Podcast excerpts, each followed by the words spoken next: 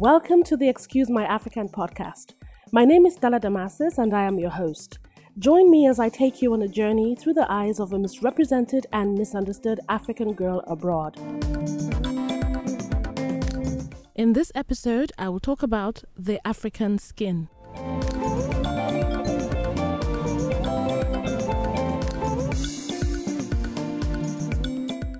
Okay, African skin comes in different colors, different shades, and I've talked about this countless times. In fact, when I started this podcast, um, one of the first episodes that I ever recorded, I was talking about the issues that Africans face, the misconceptions, and people just thinking that once you mention African, um, you expect to see very dark skinned person with very thick, coarse, 4C hair and stuff like that, with very thick accents and all of that. And I have to keep educating, keep informing people so they know exactly what the truth is and not what has been sold to them. Okay, look, growing up, you know, in Africa, the funny thing is, we were taught from different books, different magazines, different movies, we were taught that the light skinned girls were more attractive and got the most attention. And not only were we taught that, we saw it happening. If you were light skinned, oh my goodness, you know, you were so hot, you were attractive, you were all over the place, you know. But if you were dark, mm, it's okay, but not as much as the light skinned girls. But if you were a guy, you had to be dark skinned to be African. Because if you were a light skinned man, you would be seen as an outcast or too feminine or too this and too, in fact we used to say that you know our ideal man should be tall dark. Everybody uses the word dark and handsome. Because of all of this um, information and misconception and things that we had heard and learned a lot of ladies started bleaching their skin. And a lot of us started making our hair or we thought we were making our hair more acceptable by wearing weaves and perms and all of that just to look like the images that we were used to seeing on in the magazines on TV and we just did not accept ourselves the way we were. And for someone like me I'm not dark skinned and I'm not biracial at the same time and my hair is not you know the exact way you expect it to be. And i don't sound the exact way you expect me to sound but i'm african. I'm truly full-blooded african. You know so but after a while the awareness started rising and then people started to accept the dark-skinned african woman and the natural hair. I mean there were tons of documentaries interviews books magazines you name it. Even movies were done about the black skin, and then a lot of non governmental organizations were formed, a lot of award ceremonies were formed, and people started to accept dark skinned African women with our natural 4C hair and all of that. So today the story has changed.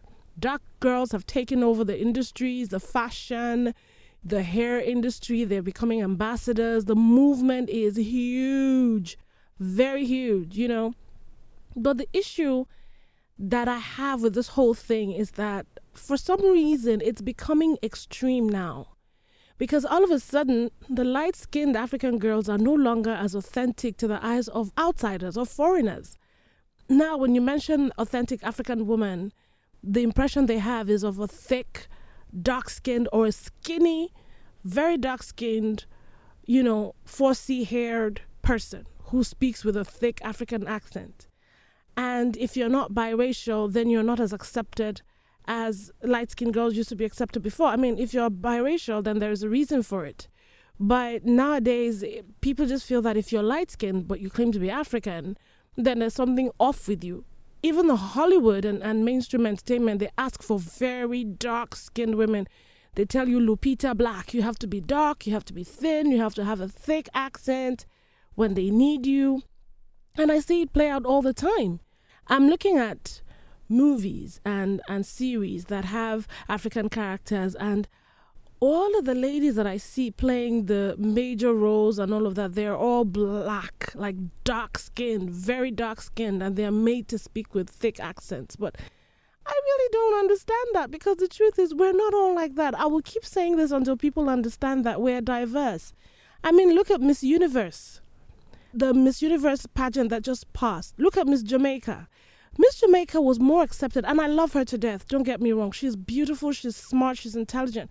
People accepted her more because they were excited that a dark skinned natural 4C wearing woman made it to final three, which was something that, you know, would never have happened before. So all the attention was on Miss Jamaica because she was she was different. She was very dark. In fact, I think because of her hair, she was more accepted. She was very dark. The winner was Miss South Africa, but she was white. She was white South African. In fact, a lot of Americans and a lot of Europeans don't even know that in Africa we have white people. Well, I'm saying that the world, the world should understand that we are diverse in the way we look. We have Africans with blue and gray eyes. I have cousins with gray eyes. I have a nephew who has gray eyes. Africans have curly and coarse hair. Africans have different shades of, of light skin, of dark skin. Africans have blonde hair. I know Africans who have blonde hair. They didn't dye their hair, they didn't bleach their hair. They just have blonde hair and they're all Africans. So I'm going to keep saying this for everyone to understand that you can be light skinned, dark skinned, big, small, coarse hair, straight hair, curly hair, blue eyes, green eyes. Your shade of black can be different. Your your shade of light can be different. Whatever it is, we're diverse. Okay? Let's stop putting Africans in a box and let's stop expecting them to look a certain way because we have beautiful skin.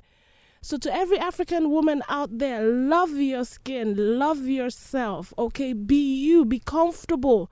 Whatever skin that God made you with, enjoy it and just be free. Be free to be yourself and look the way you want to look. It's about you. You are beautiful.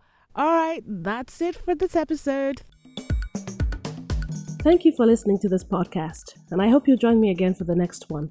You can contact me via email, excusemyafrican at gmail.com, or visit the website, excusemyafrican.com, for more details. Remember to stay positive and give love.